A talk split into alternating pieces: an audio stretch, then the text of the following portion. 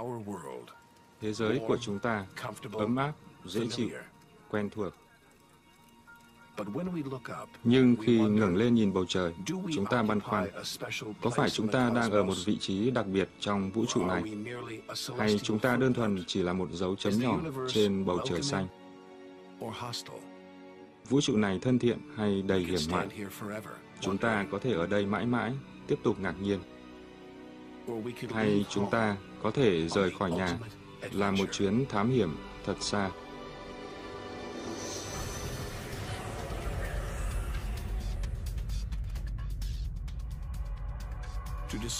Đi khám phá những điều phi thường, đương đầu với những nỗi kinh hoàng, những thế giới mới xinh đẹp, những thế lực đen tối độc ác,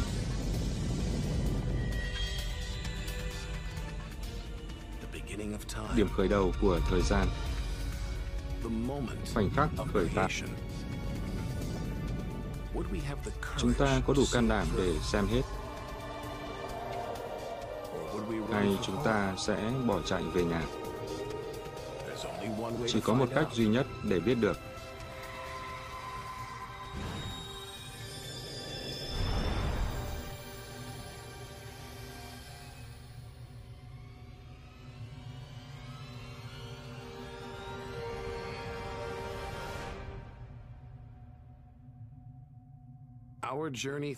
Hành trình xuyên không gian và thời gian của chúng ta bắt đầu bằng một bước duy nhất tới ranh giới 60 của vũ trụ, chỉ just an 60 dặm ở phía trên. from home. Down there, life continues. Dưới kia, cuộc sống vẫn tiếp diễn, giao thông thì khủng khiếp, mua bán cổ phần vẫn diễn ra.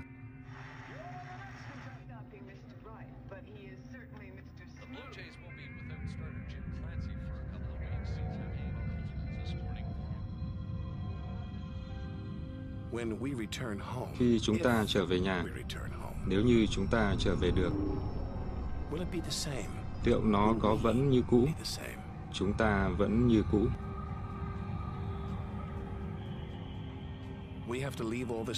Chúng ta phải bỏ tất cả lại phía sau để bước ra ngoài khoảng không tối đen mênh mông, lên mặt trăng.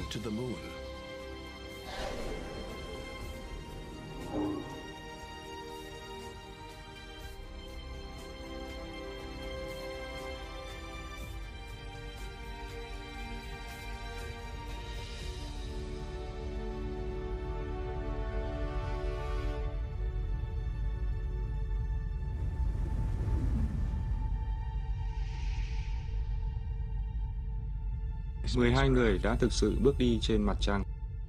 Dozens of astronauts have come this way before us. Twelve walked on the moon itself. Một nơi cằn cỗi, hoang vắng, Just a quarter of a million miles giống như một chiến trường hưu quạnh, Three days by spacecraft. nhưng lại quen thuộc một cách kỳ lạ, rất gần gũi, như thể chúng ta chưa rời khỏi nhà. Một nơi cằn cỗi, hoang vắng, giống như một chiến trường hưu quạnh, nhưng lại quen thuộc một cách kỳ lạ, rất gần gũi, như thể chúng ta chưa rời khỏi nhà.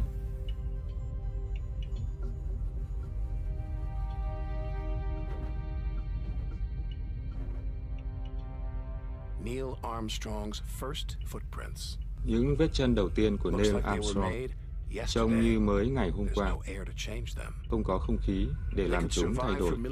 Chúng có thể tồn tại như vậy hàng triệu năm, có khi còn lâu hơn cả chúng ta.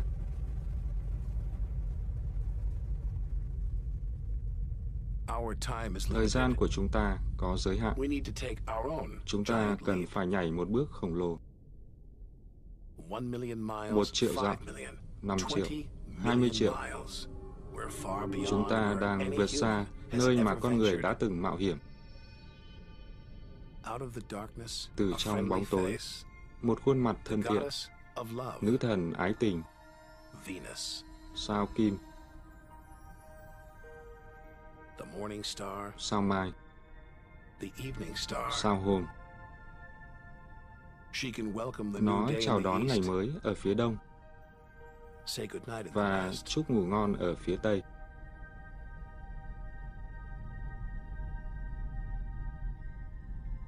A sister to our Là chị em với hành tinh của chúng ta. Nó có kích thước và trọng lực gần bằng trái đất. Đáng ra chúng ta phải an toàn ở đây. Nhưng tàu thăm dò tốc hành sao kim đã báo động. Nói với chúng ta rằng những đám mây trói lọi này được tạo ra bởi axit sulfuric chết người, khí quyển ngột ngạt bởi khí carbonic.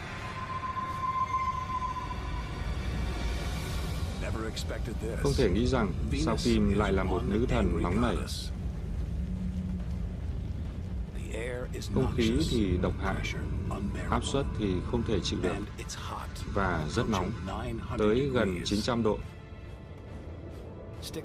Loanh quanh ở đó, chúng ta sẽ dần chết ngạt, mất nước và bị nướng chín.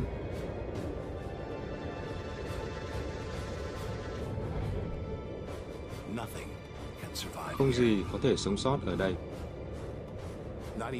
ngay cả tàu thăm dò tự động của Liên Xô. Lớp khí quyển cùng cực đã biến vỏ bọc thép của nó thành đống rác.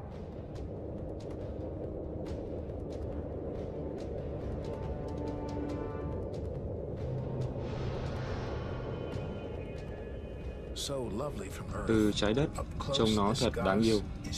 Đến gần, vị nữ thần này thật ghê gớm.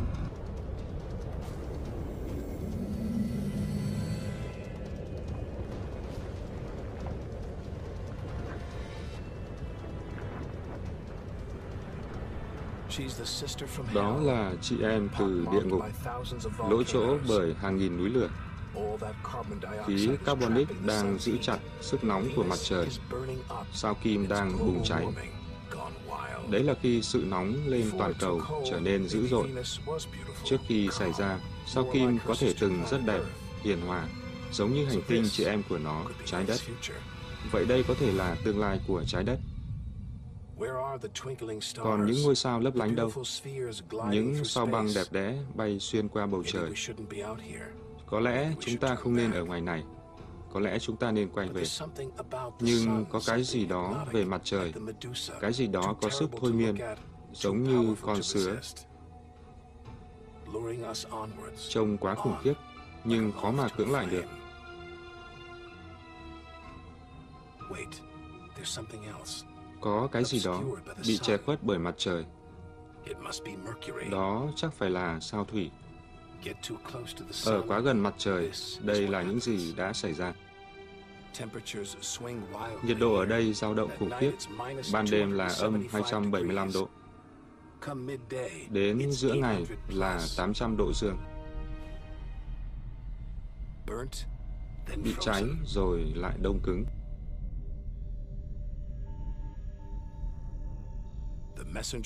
Tàu thăm dò Messenger cho chúng ta biết một điều gì đó lạ lùng. So về kích thước, sao thủy có lực hấp dẫn rất lớn.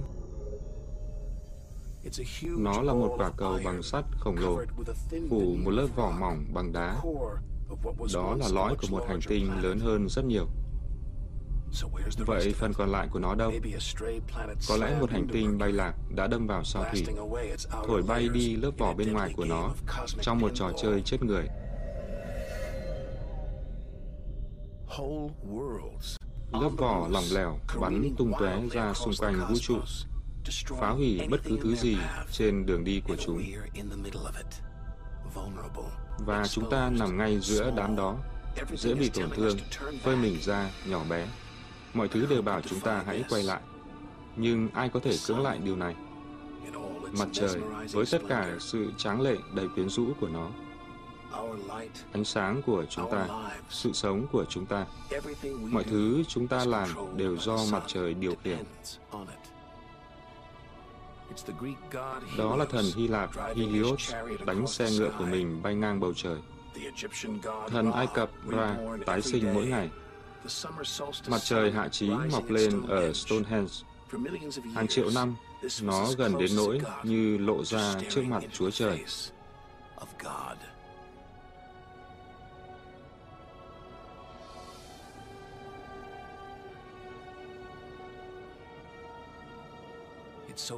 Mặt trời ở rất xa. Nếu nó cháy hết, chúng ta cũng không hề biết trong vòng 8 phút. Nó lớn đến mức ta có thể cho một triệu trái đất vào trong.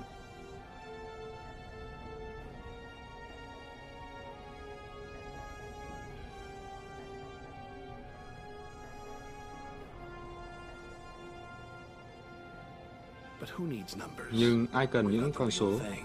Chúng ta có một vật thật sự. Ta thấy nó hàng ngày, một khuôn mặt quen thuộc trên bầu trời. Bây giờ, lại gần hơn, ta không thể nhận ra nó. Một biển hỗn loạn của các loại khí sáng chói. Nhiệt kế đẩy lên 10.000 độ. Không thể hình dung trong lõi nóng bao nhiêu, có thể lên đến hàng chục triệu độ.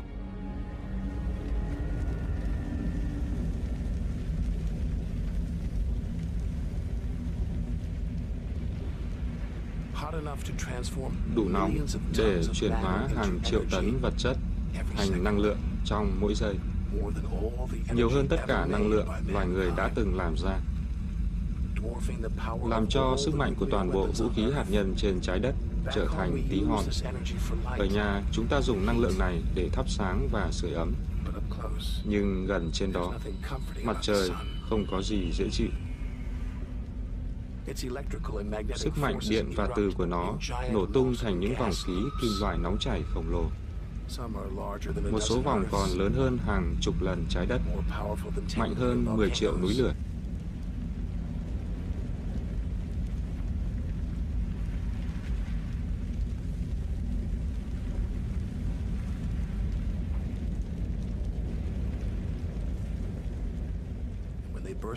Khi cháy bùng lên, chúng để lại những lớp nguội hơn bên dưới, tạo thành những vết đen mặt trời. Là một mảng nguội hơn phần xung quanh, vết đen mặt trời trông có màu đen, nhưng chúng nóng hơn bất cứ thứ gì trên trái đất và lớn tới 20 lần kích thước trái đất.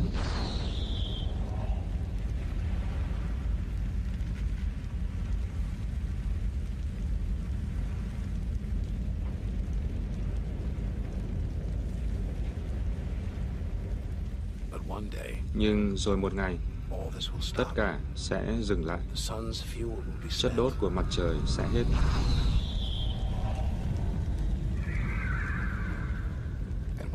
Và khi nó chết, trái đất sẽ đi theo. Vị Chúa Trời này tạo ra sự sống, phá hủy nó, và bắt ta phải giữ khoảng cách.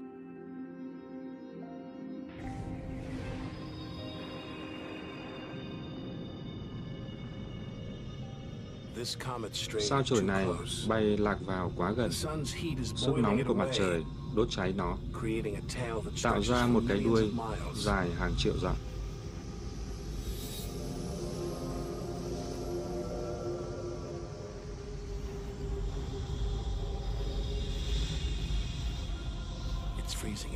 Nó đông lạnh ở trong này. Không cần phải hỏi sao chổi này từ đâu đến, một mảnh băng thừa từ không gian sâu thẳm. Nhưng tất cả những tia nước và hơi, bụi lại do mặt trời làm nóng chảy trái tim đông lạnh của sao chổi. Thật kỳ lạ. Một quả cầu tuyết to bao bọc trong lớp hắc ín đầy bụi. Những hạt nhỏ của một thứ giống như vật chất hữu cơ được lưu giữ trong băng. Có thể là ngay từ khởi đầu của hệ mặt trời.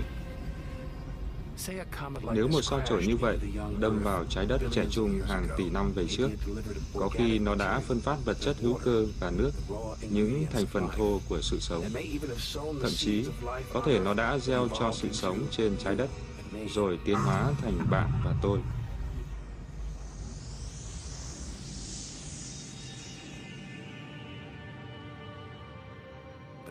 Nhưng nếu bây giờ nó đâm vào trái đất, hãy nghĩ đến loài khủng long bị quét sạch bởi một sao chổi hoặc thiên thạch bắn phá. Đó chỉ là vấn đề thời gian. Eventually Rốt cuộc, một ngày, chúng ta sẽ đi theo con đường của khủng long.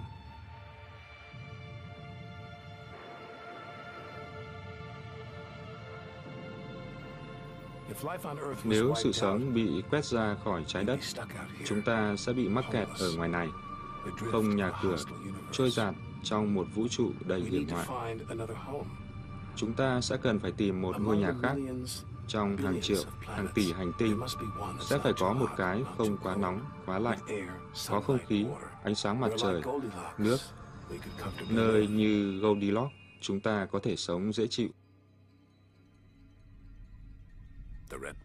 Hành tinh đỏ Sao Hỏa. Không thể nhầm được. For centuries we've looked to Mars for Nhiều thế kỷ, chúng ta đã ngắm nhìn sao hỏa để tìm bầu bạn.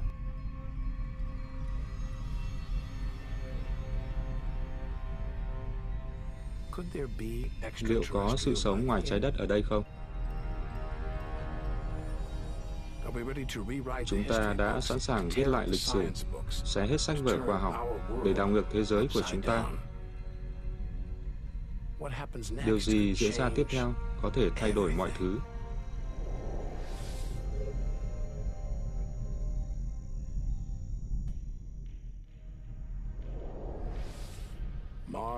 Sao hỏa là hành tinh giống với sự tưởng tượng của chúng ta nhất. Hãy nghĩ về chuyện truyện tranh viễn tưởng. Điều gì sẽ xảy ra tiếp theo? Người sao hỏa, tất cả chỉ là tưởng tượng. Nhưng nó thực sự phải có cái gì ở đây. Dù vậy, thật khó mà hình dung. Đến gần, đây lại là một hành tinh chết. Những hoạt động làm cho trái đất có thể sống được đã tắt ngấm hàng triệu năm trước ở đây, đỏ và chết chóc. Sao hỏa là một khối đá khổng lồ.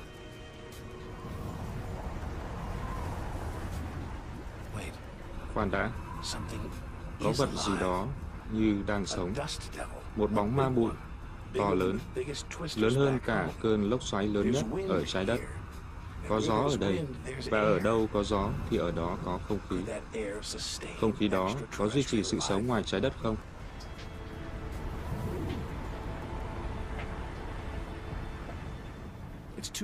Không khí quá loãng, chúng ta không thể thở và không có tầng ozone, không có gì bảo vệ chúng ta khỏi tia cực tím của mặt trời. There is water, Có nước, nhưng nhiệt độ băng giá làm nước luôn đóng băng. It's hard to believe Thật khó để tin rằng có cái gì có thể sống ở đây. Trở lại trái đất, có những sinh vật có thể tồn tại trong những khe đá cực lạnh, cực nóng, ngay cả dưới biển sâu nhất. Cho dù đấy là sự sống của một con virus, nó thích ứng rồi lan rộng. Có thể đây là cách chúng ta hiện đang làm, mang virus của sự sống đi khắp vũ trụ.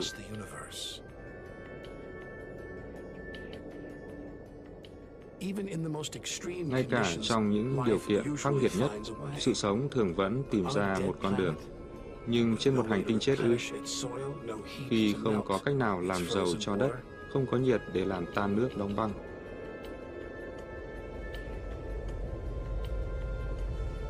All this dust. Trong đám bụi này, thật khó để thấy chúng ta sẽ đi về đâu.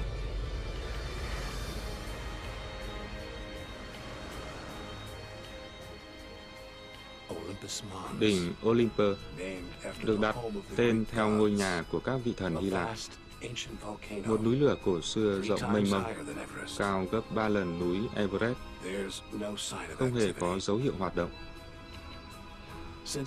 Từ khi được phát hiện vào những năm 1970s, it's been 1970, declared nó được tuyên bố là đã tắt. Nhưng khoan đã, trông giống như những dòng nham thạch, nhưng mọi dấu hiệu của nham thạch đã mất từ lâu, bởi chúng bị tẩy sạch bởi những hố thiên thạch, trừ khi con quái vật này chưa chết, mà chỉ là đang ngủ. Có thể có dung nham đang chảy ngay bên dưới lớp vỏ, dồn lên, đợi để phun trào.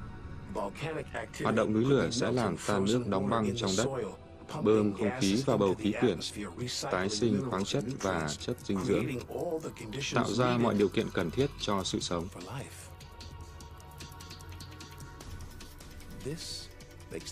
Và khe núi này làm cho hẻm núi Grand chỉ như một khe nứt bên lề đường. Sự tàn phá vô tận, mênh mông đến nỗi nó có thể trải rộng khắp miền Bắc châu Mỹ.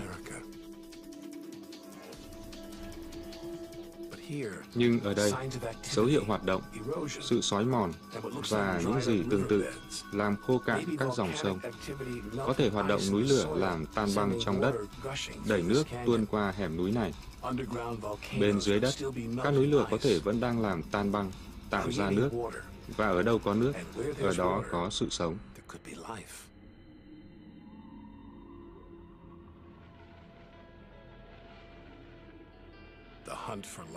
Cuộc săn lùng sự sống được trao cho anh chàng sung kích khiêm nhường này, xe tự hành của NASA. Nó tìm thấy chứng cớ rằng những cánh đồng rộng lớn cằn cỗi này xưa kia từng là hồ nước hoặc biển và có thể đã từng có sự sống.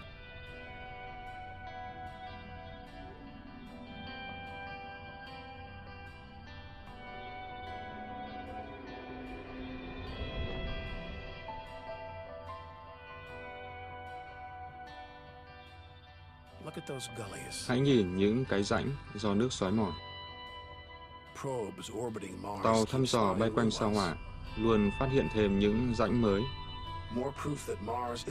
Thêm nhiều bằng chứng cho thấy sao hỏa vẫn còn sống và hoạt động, rằng nước hiện vẫn đang chảy bên dưới bề mặt của nó. Nước đó có thể đang duy trì sự sống trên sao hỏa. Bây giờ, tất cả những gì chúng ta phải làm là tìm ra chúng.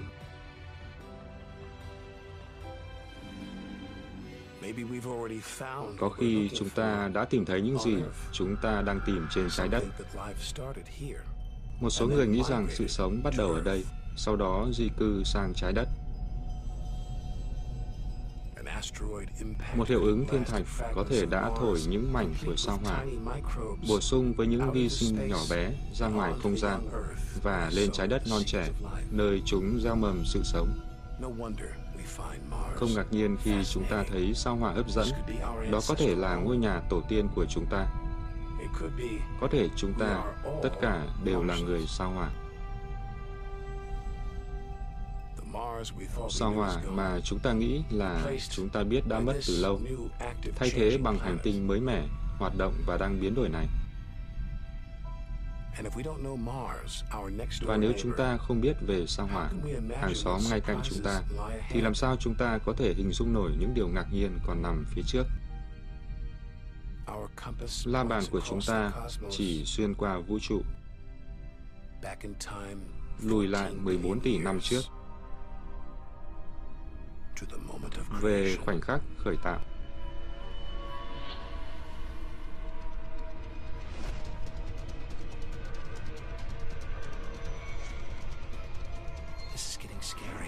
Nó trở nên kinh hoàng. Giống như đang ở trong một trò chơi khổng lồ. Nhưng tất cả đều quá thật. Những tiểu hành tinh, một số có đường kính hàng trăm dặm. Tiểu hành tinh này phải dài khoảng 20 dặm. Và kia, đậu trên nó, là một tàu thăm dò vũ trụ. Không thể dễ dàng đậu trên một tiểu hành tinh đang bay với tốc độ 50.000 dặm một giờ. Phải mất nhiều nỗ lực để nghiên cứu các khối đá này. Chúng thường va vào nhau, vỡ ra, rồi thành các thiên thạch rơi như mưa xuống trái đất. Tổ tiên chúng ta coi sao băng là những điểm kỳ diệu, và họ đã đúng. Những khối đá như vậy kết hợp với nhau tạo nên các hành tinh, kể cả hành tinh của chúng ta. Xác định tuổi thiên thạch tìm thấy trên trái đất, chúng ta có thể nói các hành tinh được sinh ra 4,6 tỷ năm trước. Đó là giấy khai sinh cho hệ mặt trời của chúng ta.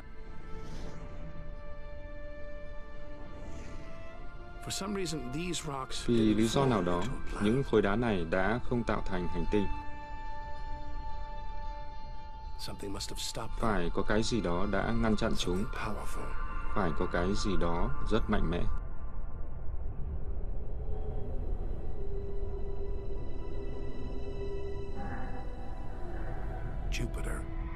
Sao mộc đúng là một quái vật, ít nhất cũng to hơn trái đất một nghìn lần, to đến nỗi có thể cho tất cả các hành tinh khác vào trong nó.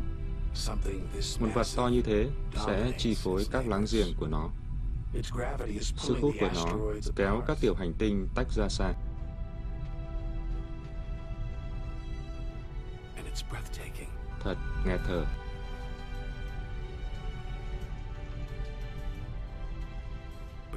Nhưng vẻ đẹp của nó lại tiềm ẩn sức mạnh của dã thú. Nó hầu như toàn là khí. Hạ cánh xuống đây, chúng ta sẽ chìm ngay qua các lớp bề ngoài của nó và đi vào lãng quên.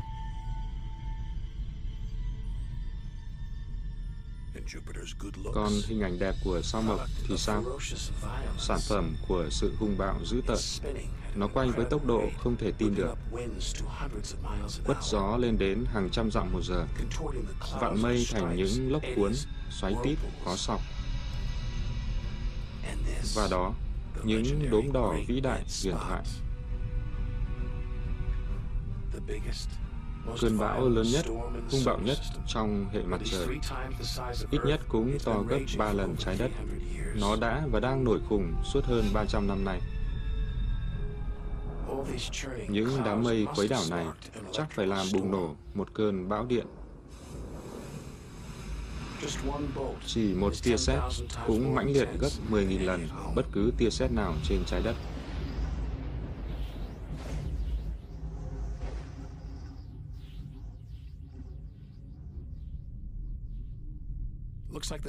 Xem ra, an toàn nhất là quan sát sao mộc từ xa, ở trên hai cực. Những tia sáng nhảy múa đó trông giống như các cực quang dưới trái đất. Nhưng máy đo bức xạ thì trở nên điên loạn. Ngay cả những thứ này cũng nguy hiểm, bức xạ chết người.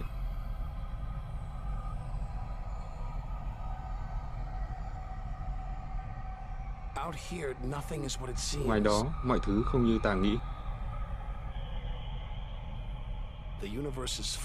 Vũ trụ đầy rẫy những kinh hoàng, cạm bẫy.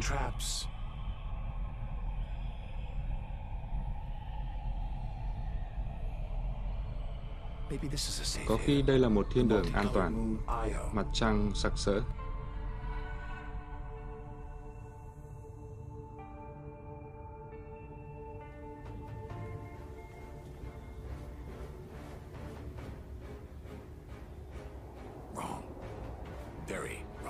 Rất sai. Những màu sắc rực rỡ đó là đá nóng chảy, dung nham phun trào từ núi lửa.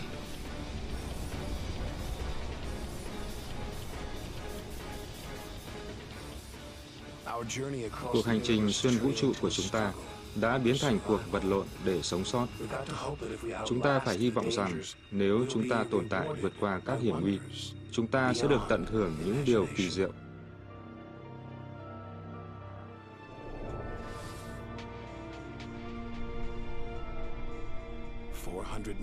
Bốn trăm triệu dặm cách trái đất, máy bay hàng không dân dụng đến đây sẽ mất gần một thế kỷ.